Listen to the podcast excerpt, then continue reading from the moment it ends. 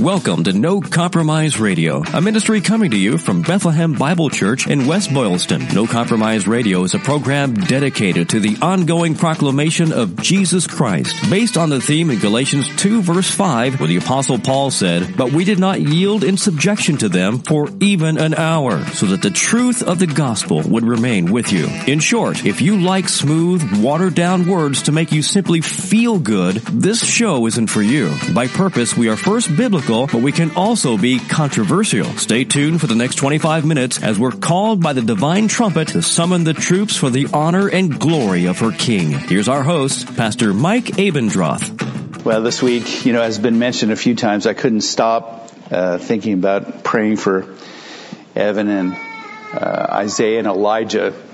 Just imagine, you know, their mom, 38 years old, and in glory, many uh, things in, fu- in the future for them. But I just thought, you know, one thing I know for sure, Romans 8:28 is still still true, right? All things for their good and for God's glory. Well, let me ask you a question. Do prophecies come true? And of course you're going to say what? Yes.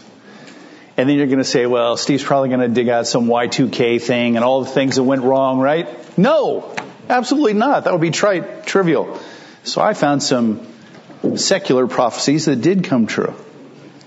Yes.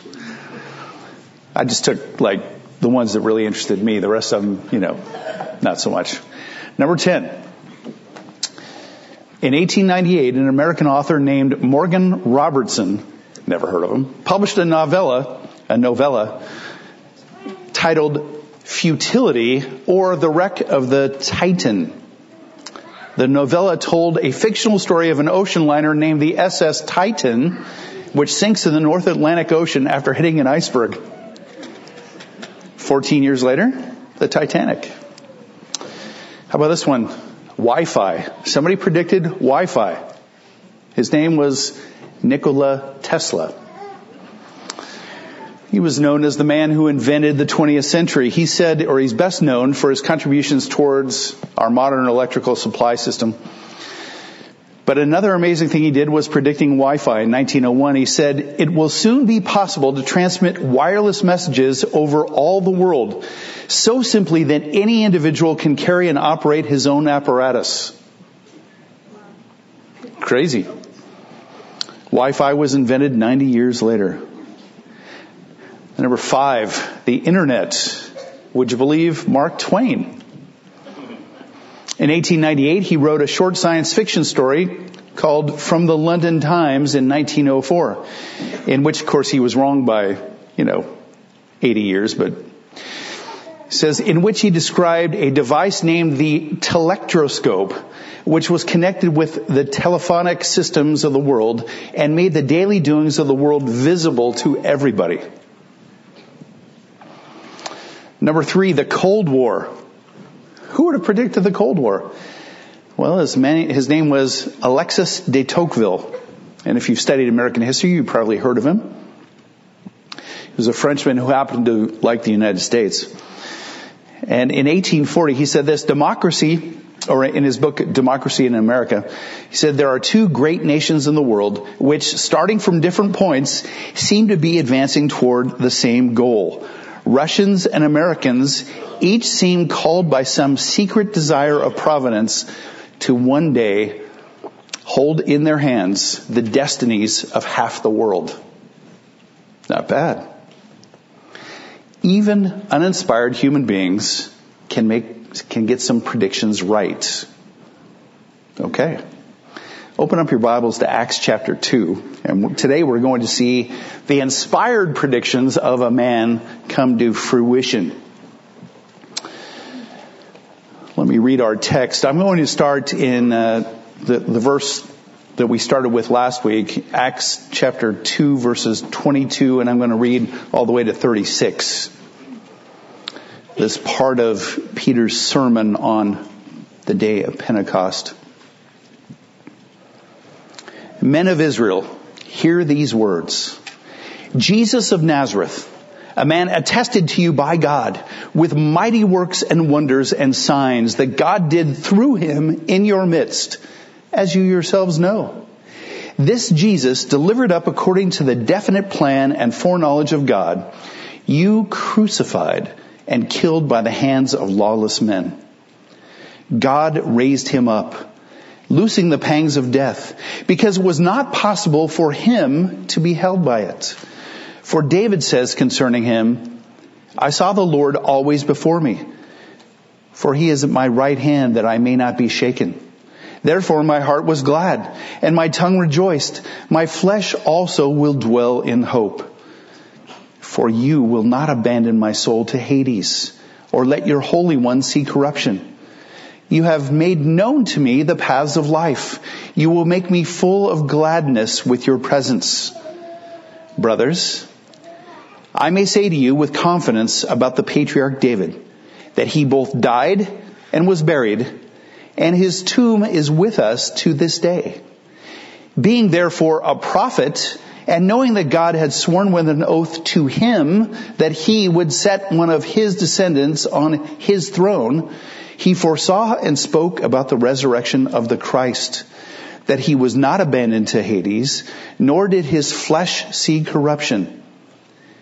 This Jesus God raised up, and of that we are we all are witnesses. Being therefore exalted at the right hand of God and having received from the Father the promise of the Holy Spirit, he has poured out this that you yourselves are seeing and hearing. For David did not ascend to the heavens, but he himself says, the Lord said to my Lord, sit at my right hand until I make your enemies your footstool. Let all the house of Israel therefore know for certain that God has made him both Lord and Christ, this Jesus whom you crucified. Now just to quickly review, last week I entitled the message, The Man and the Plan, which I liked a lot better than this week's title, but that's for another time. But if you recall, Peter goes into some detail about Jesus being a man. It's right there in verse 22. A man, and then attested to you by God. How did he vindicate? How did he display? How did he show that Jesus was who he said he was? By works, by miracles, wonders and signs that could only be done by the power of God. And it's right there in your midst as you yourselves know. They knew these things. If they hadn't seen them personally, they'd heard about them from credible people, people that they knew, relatives. Then he went on to say this Jesus delivered up according to the definite plan and foreknowledge of God. So here's this man who should have been worshiped because he was the Messiah. And he says that here but he says, this was the plan of God from before the foundations of the world to turn him over to the, Roman authorities, to have him crucified at the hands of lawless men. Nevertheless, he says it, it's God's sovereignty, as we said last week, and the responsibility of the Jews. He says, you crucified him. And how did you do it? You did it through the Romans, so the Romans are also guilty. God is sovereign, man is responsible. We talked about that at length last week. And this morning, and before I, before I go into the outline, I have to say this. There's a denomination called Pentecostalism.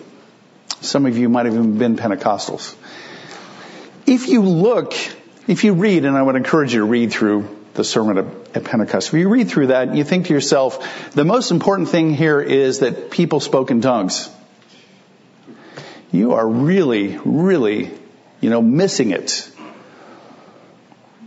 The most important thing here is what we're going to talk about this morning, and that's the resurrection of the Lord Jesus Christ. But this morning I have four why questions. Why something drawn from Peter's sermon, which underscore the centrality of the resurrection to the gospel. No resurrection, no good news. If Jesus remains in the tomb, we're all of, of all men to be what? Most pitied. Preaching a non-risen Jesus, to paraphrase Paul, is a complete waste of time. And today we'll see ample evidence of the greatest truth in history. Jesus conquered death. Why? Question number one. Why was it impossible for death to hold Jesus? Why was it impossible for death to hold Jesus? It's interesting, by the way, just as a, as a side note, that when he talks about death here, what is it? It's, it's an anthropomorphic kind of death. It's the death that we can almost envisage, you know, this ghastly creature, you know, trying to hold on to Jesus. And that's not a, an inapt idea to have that. Look at verse 24. God raised him up, loosing the pangs of death because it was not possible for him to be held by it. Well, why is that not possible? Well, first of all, because Jesus is God. Last week we focused on the humanity of Jesus. This week we're going to focus on the deity of Jesus. It says God raised him up. Well, God indeed. Who was it? Was it the Father? Was it the Spirit? Was it the Son who raised Jesus from the dead? And if you ever sat in one of my fundamentals of the faith class, you already know the answer. Yes. Let me read a couple passages. The Father, did the Father raise him up? It will be counted to us who believe in him who raised from the dead Jesus our Lord. That refers to the Father. Romans 1 4. He, Jesus, was declared to be the Son of God in power according to the Spirit of holiness by his resurrection from the dead, Jesus Christ our Lord. And Jesus himself was involved in his resurrection. For this reason, the Father loves me. John 10, 17 and 18. For this reason, the Father loves me because I laid down my life that I may take it up again. No one takes it from me, but I lay it down of my own accord. I have the authority to lay it down and I have authority to take it up again. Twice he says to take it up again. Well, what did he mean? If he's going to lay down his life, in other words, he's going to die, to take it up again is to come back from the dead. Now when we read pangs of death, we think what? I mean, if you think of birth pangs, what does that mean? It means birth is painful. Death is painful. And ultimately, if we think of death before Christ as a place where people wind up and it's a place where they're not in heaven, well then that's painful. If we think of it as a place with uh, kind of being constrained, being imprisoned, being uh, ensnared so that we're unable to get to heaven. We're, we're close to being right here. 1 Corinthians 15, 20 says, but in fact Christ has been raised from the dead. And, or it, and it says then, the first fruits of those who have fallen asleep. In other words, this, this idea of death or falling asleep, the first fruits, the first one to be I hate to say it this way, to be harvested, the first one to be released from death, I guess is better, is whom? It's Jesus Christ. And, and as I was thinking about it, I thought this is this is not completely wrong. If we just because I automatically go into like SWAT team mode, if we just think about Jesus kicking in the door of death, that's not completely wrong, right? He kicked open the door so that all who die in Christ could follow him and in fact would follow him. So back to our issue. Why was it impossible for death to hold Jesus? We just think about it this way, death had never lost its hold over anybody. Well, you say, well, wait a second, except for Lazarus. Okay, let's talk about Lazarus for a minute. Because I think Lazarus helps us. How was it that Lazarus was able to come back from the dead? We're going to go to a lot of places this morning in the Bible. This morning, John 11, verses 39 to 44. We know the story. We know, you know, Lazarus is sick. Here comes the message. Quick, we need you, Jesus. Martha and Mary say. Jesus arrives several days later after delaying his response. And in John 11, verse 39, Jesus said, as he's at the tomb, he said, take away the stone. Martha, the sister of the dead man, Lazarus, said to him, Lord, by this time there will be an odor, or as King James says, he stinketh. For he has been dead four days. Now that four days is significant. The decay is significant because unlike Jesus, Lazarus was decayed. We have to presume he was healed. Verse 40, Jesus said to her, did I not tell you that if you believed, you would see the glory of God? So they took away the stone and Jesus lifted up his eyes and said, Father, I thank you that you have heard me. I knew that you always hear me, but I said this on account of the people standing around.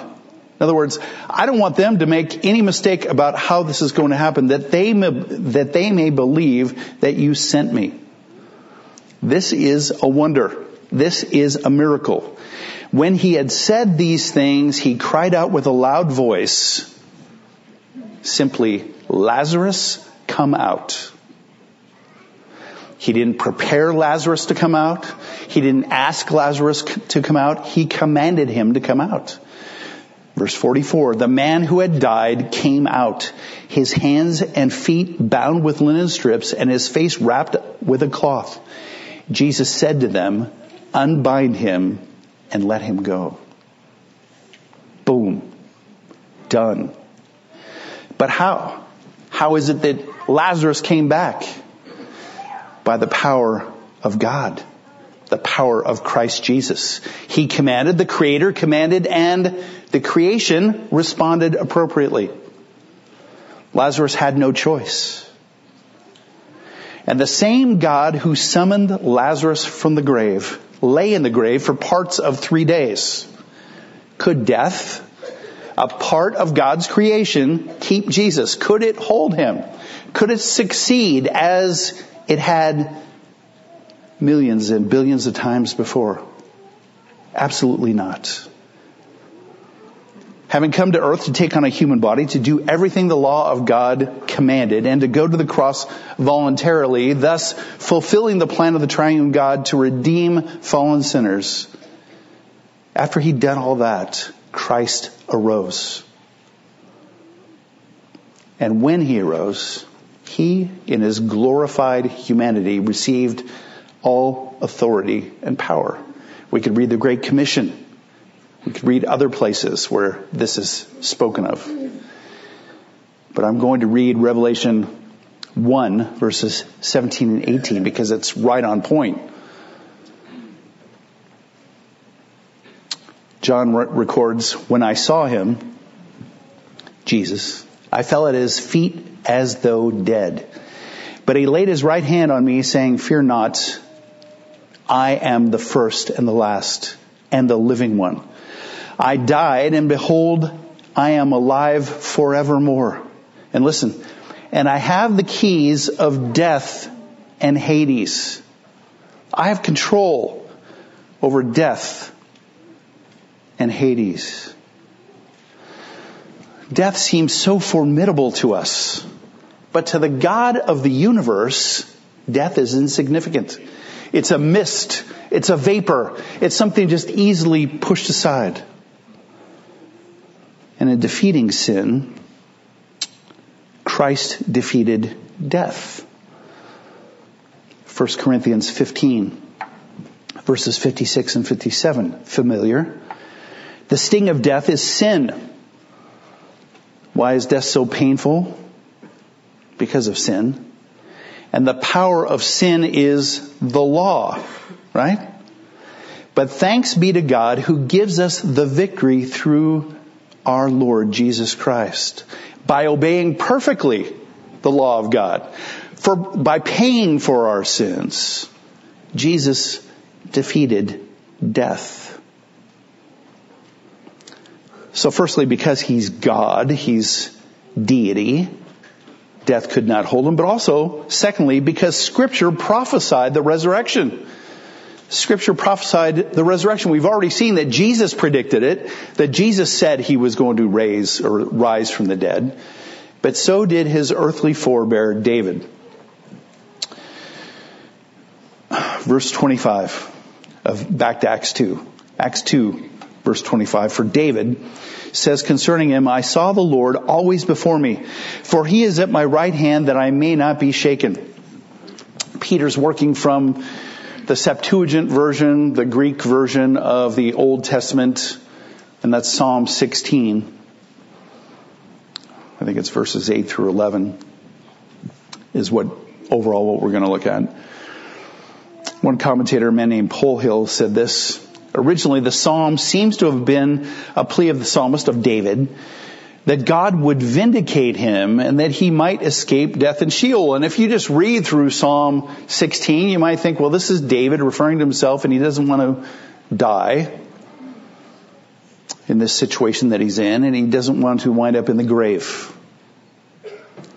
However, as Peter will make plain in a couple verses, verse 29, David was dead and remains dead. I mean, it reminds me of the old routine about Generalissimo Franco, but I'm not going to go there because it's too old. Sorry. That David was dead and he uh, would remain dead, that he was still in his tomb. But David is speaking of Jesus, he tells us in verses 30 and 31. So back where we are, uh, how can that be? First thing is, you know, we have to understand as we you know, again, getting back to this whole Pentecostal idea of Pentecost, 50 days after the resurrection. Peter is speaking with the power of the Holy Spirit. Well, what does that mean? It doesn't mean speaking in tongues. It means that he's empowered by the Holy Spirit to look at the Word of God and interpret it accurately in ways that maybe we wouldn't understand on, an initial glance, uh, glimpse. But even as we look at Pentecost, how did this all happen? The loud sound that drew these unbelievers and the believers together. And then the believers speaking in known languages. Not babbling, but speaking in known languages, extolling the excellencies of Christ. And so now the, the unbelievers were perplexed and they tried to explain it away. They're drinking, they're doing this and they're doing that. And Peter says, no, this is a work of the Holy Spirit. He was speaking by the power of the Holy Spirit.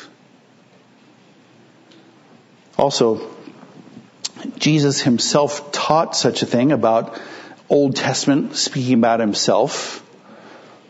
He did that on the road to Emmaus when he was speaking with a couple of believers, Luke 24 verse 27. And beginning with Moses and all the prophets, he interpreted he interpreted to them in all the scriptures the things concerning himself. So again, it's not always obvious uh, to, us as we're reading through the Old Testament that these things apply to Jesus, but they often do. The scriptures pointed to him.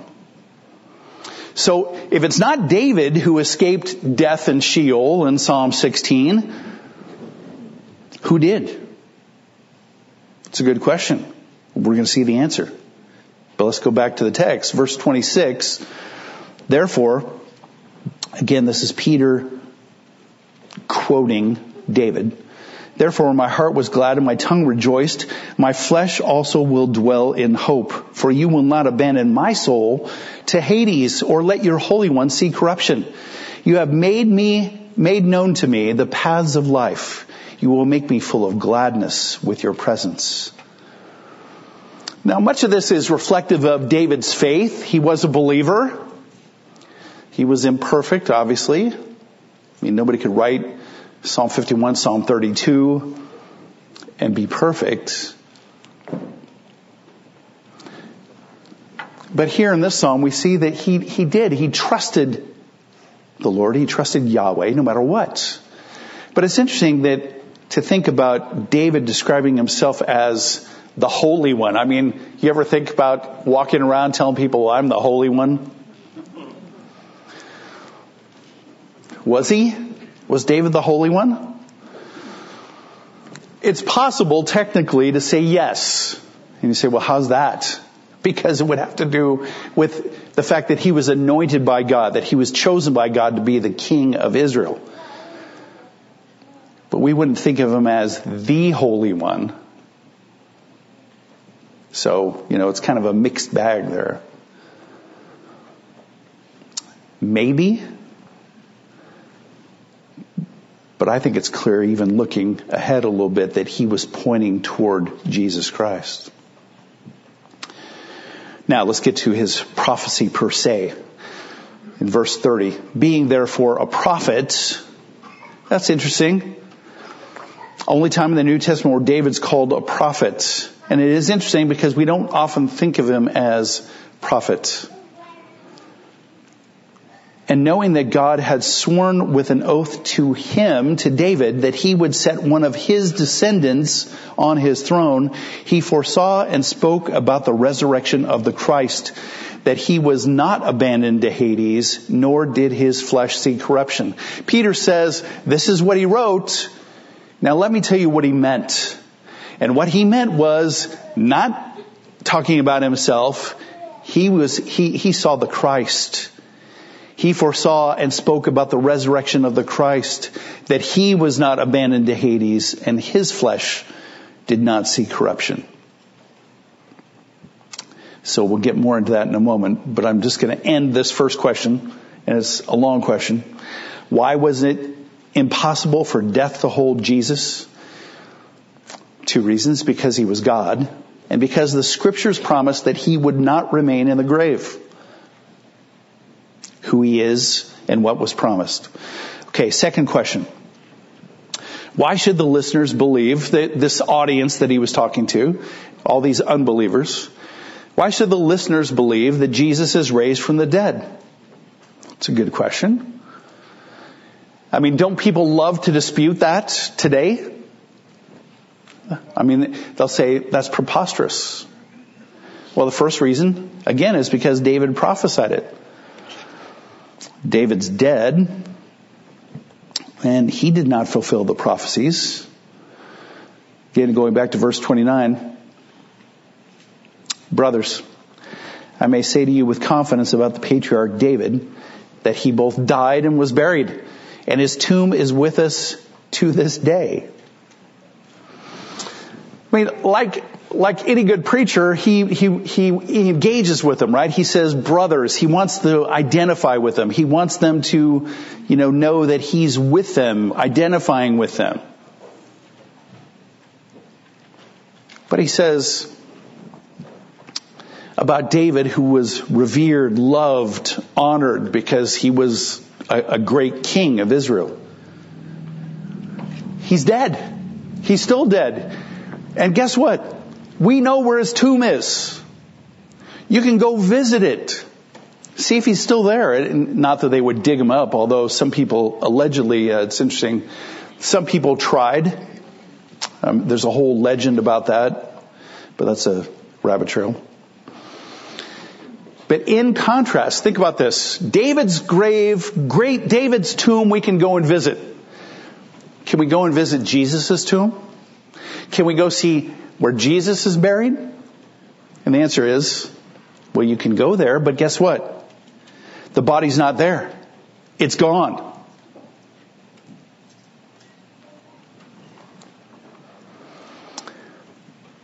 And again, about David the prophet, back to verses 30 and 31 being therefore a prophet and knowing that God had sworn with an oath to him, to David, that he would set one of his descendants on the throne, he foresaw and spoke about the resurrection of the Christ, that he was not abandoned to Hades, nor did his flesh see corruption. This really is the heart of Peter's message. What David wrote in Psalm 16 was not about David. It was about his one day successor, his, what is it? not his ancestor. It's the opposite of that. Anyway, the opposite of his ancestor. That's good enough for right now.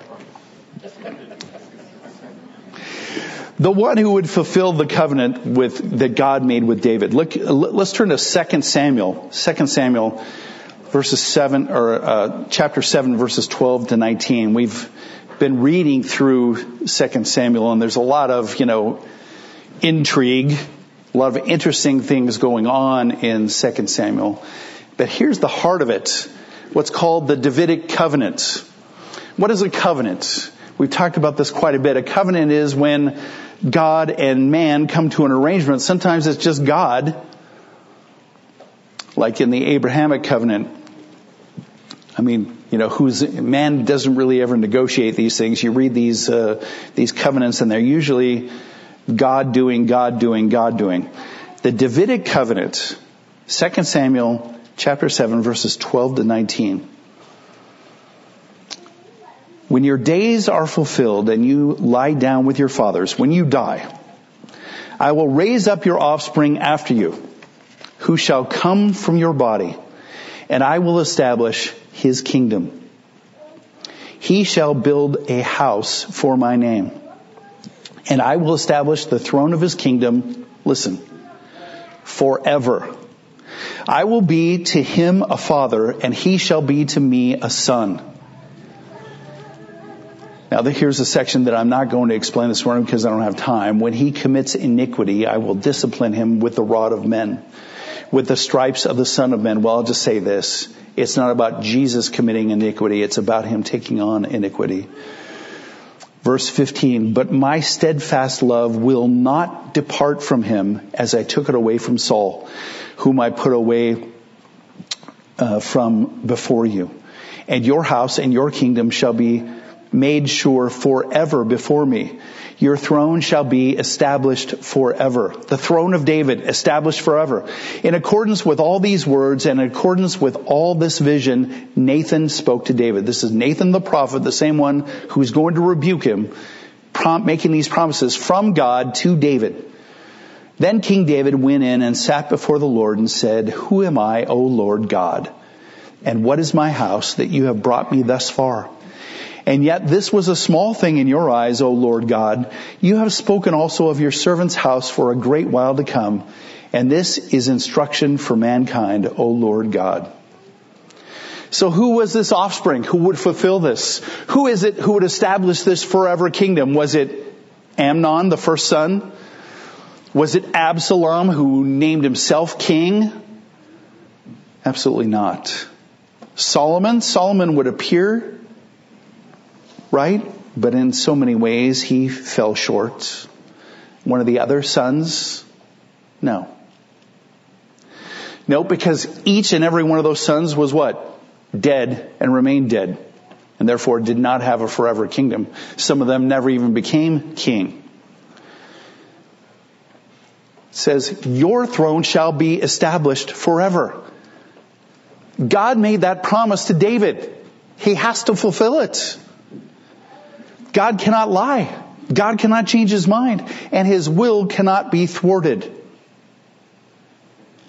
He affirmed it in a couple of places, Psalm 132, also Psalm 89, not written by David. Listen to this. God says, I will not violate my covenant or alter the word that went forth from my lips.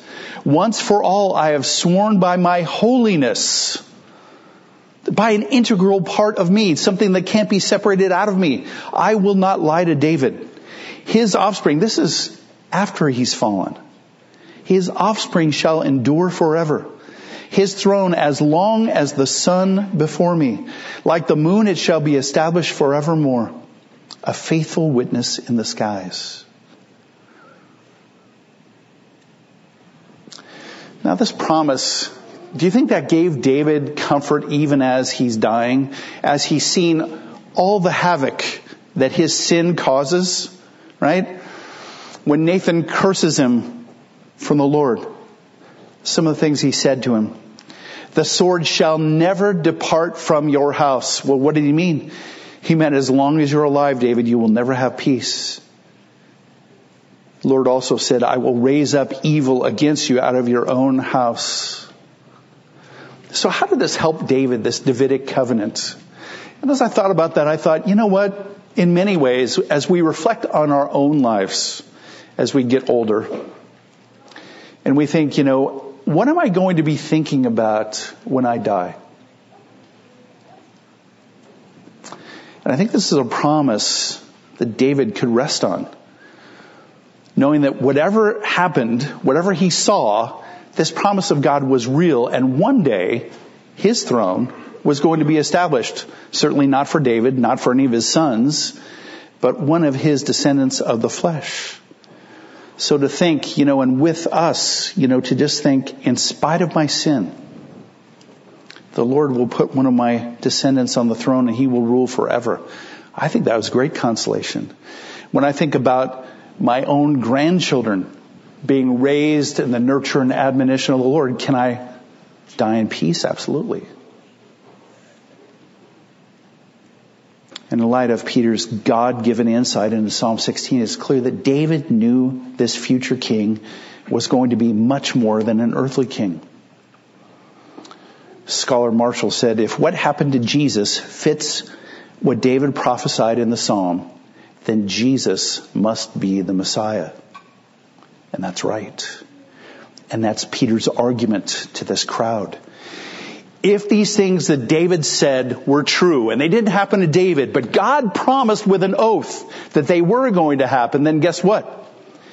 Then this Jesus is the Messiah. So there's the prophecy, that's one reason they should believe, but secondly, there are eyewitnesses present. Eyewitnesses present. Verse 32.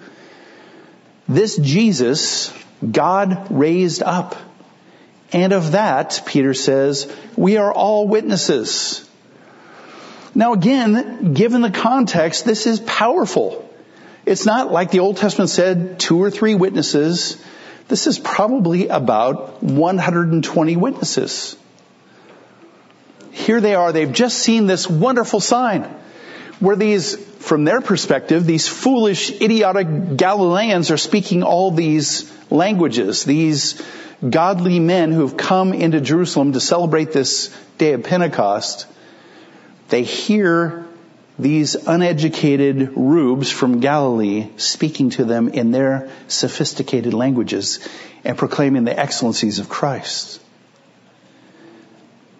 Are they drunk? No, Peter says this is a fulfillment of prophecy.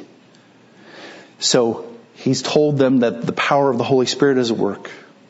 Now Peter tells them that Jesus, the son of, or the descendant of David, the one that David saw would take God's throne forever, was raised from the dead. After all, as David said, he could not undergo decay and the grave could not hold him. God raised him. And by the way, if any of you doubt that, there are 120 witnesses to that. The fulfillment of prophecy was clear. Jesus was the Messiah. So question number one, why was it impossible for death to hold Jesus? Number two, why should the listeners believe that Jesus is raised from the dead? Question number three, why is the Holy Spirit's presence evidence of the resurrection? Why is the Holy Spirit's presence evidence of the resurrection? Verse 33, being therefore exalted at the right hand of, the, of God and having received from the Father the promise of the Holy Spirit, he has poured out this that you yourselves are seeing and hearing. I have to pause there for just a moment. This is really quite a claim. First of all, Jesus is exalted at the right hand of the Father. I mean, this is a crowd that's not steeped in Trinitarian theology, if I could just throw that out there. Why? Because what, what was their kind of coda? Also known as the Shema of Israel. Deuteronomy 6 4. Hear, O Israel, the Lord our God, the Lord is one. They knew of the Spirit of God. Did they have a full orbed understanding of it? No. But they knew what they'd seen. They knew what they'd heard on that day. This outpouring of the Holy Spirit. Why is this such great evidence? Because it's the fulfillment of Joel 2. And it's also the fulfillment of the words of Jesus himself, John 15, 26. Listen, but when the helper comes, he's talking about the Holy Spirit, whom I will send you, send to you from the Father, the Spirit of truth, again talking about the Holy Spirit, who proceeds from the Father, he will bear witness about me. From the Father, via the Son to testify of the Son. So the Holy Spirit's there that day in a, in a profound way to testify of Jesus Christ. Then on to verse 34. For David did not ascend into the heavens. Who did? Jesus did. The resurrected Messiah, the one who couldn't undergo decay. He ascended into the heavens. Jesus was not David. Jesus was the great David, I guess you could say, the second, the final David, just as he's the final Adam. Again, back to verse 34, but he himself says, the Lord said to my Lord, sit at my right hand until I make your enemies your footstool. That's a quote from Psalm 110 verse 1. Uh, Polhill says this. He says Psalm 110 verse 1 was a favorite text for the early church. First used of the Messiah, in other words, to identify the Messiah by Jesus himself. So what's the point?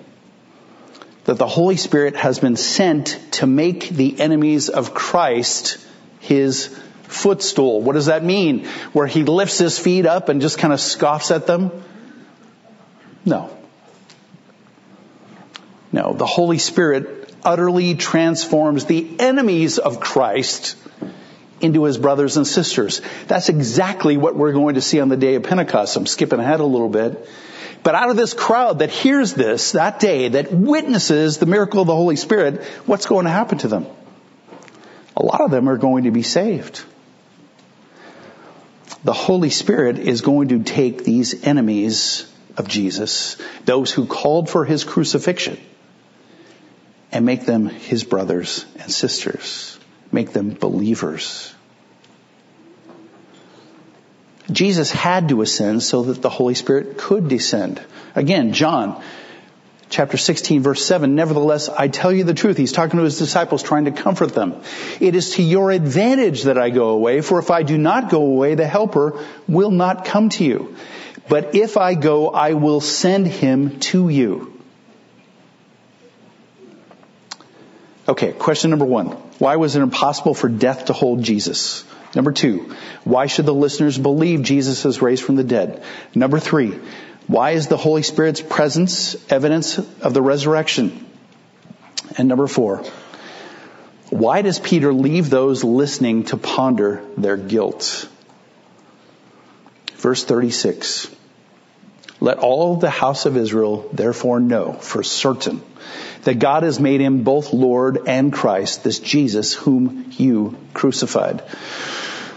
Now, it's interesting because, you know, you read that, that God has made him Lord in Christ, and you think to yourself, well, wait a minute, he wasn't Lord in Christ before? He wasn't Lord? That somehow he got promoted? And I, and I think a better way to look at it is, I mean, this is still too earthly, but if you have a, a, a child who's designated to be the king, but by law he's not allowed to be king yet, and then he grows up and is old enough and then he's made the king. I think that's a better picture. Before the creation began, he was still the designated Messiah. He was Lord, right? He was Lord of all creation. He was second person of the Trinity. But once he finished his work, was raised from the dead, was exalted, sat at the right hand of the Father, then he fully assumed the offices which had been his, had been designated for him. In the Greek, just to close out here, in the Greek, the last word of Peter's sermon is the verb translated in two English words, you crucified. There's no effort made to kind of lessen the sting. He, Peter doesn't say, okay, now, I know I just accused you of killing the Messiah, but here are three takeaways. If you'll just repeat after me, just repeat this prayer, then you'll have faith in Jesus and you'll be forgiven. He doesn't do any of that. Doesn't do any of the things that we see in many churches. What does he do? He just says, this Jesus whom you crucified, and then basically it's, let's close in prayer.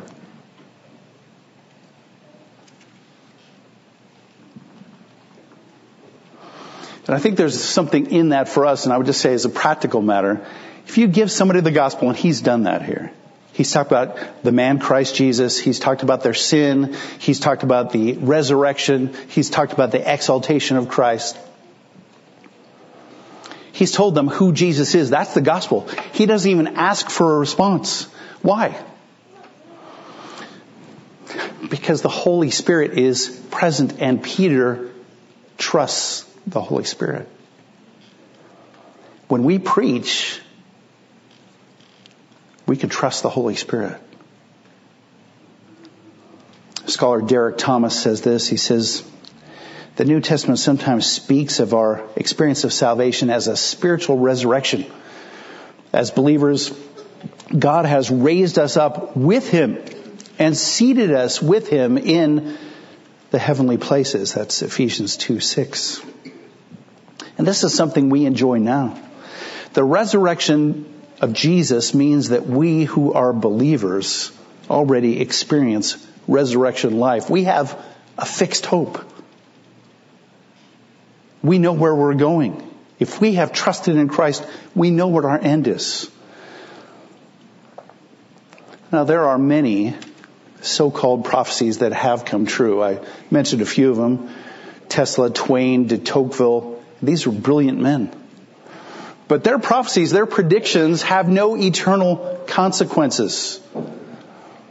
David's prediction, David's prophecy, David's foresight, his God-given ability to see the Christ. That has eternal consequences. And when we think about Jesus Christ, we know the guilt of our sin. We've been called, we've been benefactors of, we've received the grace of God, and therefore we live in gratitude to Him. Let's pray. Father, we thank you for this amazing sermon by Peter. We thank you for uh, just even being able to look at the Old Testament to see how Peter applies this word from David to Jesus Christ.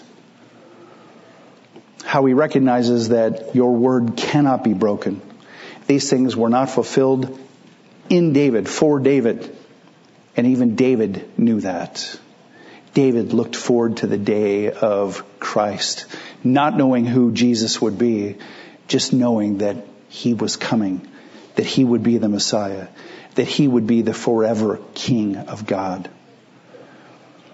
Father, we ask that you would strengthen and bless us, each one of us, that we might be transfixed by the resurrected Jesus trusting in Him, no matter what our circumstances may be, that we might lean on Him entirely. And that when we evangelize, when we preach the gospel, when we share about Jesus, even if we don't feel capable, if we're faithful, your Spirit can apply whatever we say through your word to reach even the hardest soul. Father, we thank you for that truth. In Jesus' name, amen. No Compromise Radio with Pastor Mike Abendroth is a production of Bethlehem Bible Church in West Boylston. Bethlehem Bible Church is a Bible teaching church firmly committed to unleashing the life transforming power of God's Word through verse by verse exposition of the sacred text. Please come and join us. Our service times are Sunday morning at 1015 and in the evening at 6. We're right on Route 110 in West Boylston. You can check us out online at bbcchurch.org or by phone at 508 835 three four hundred.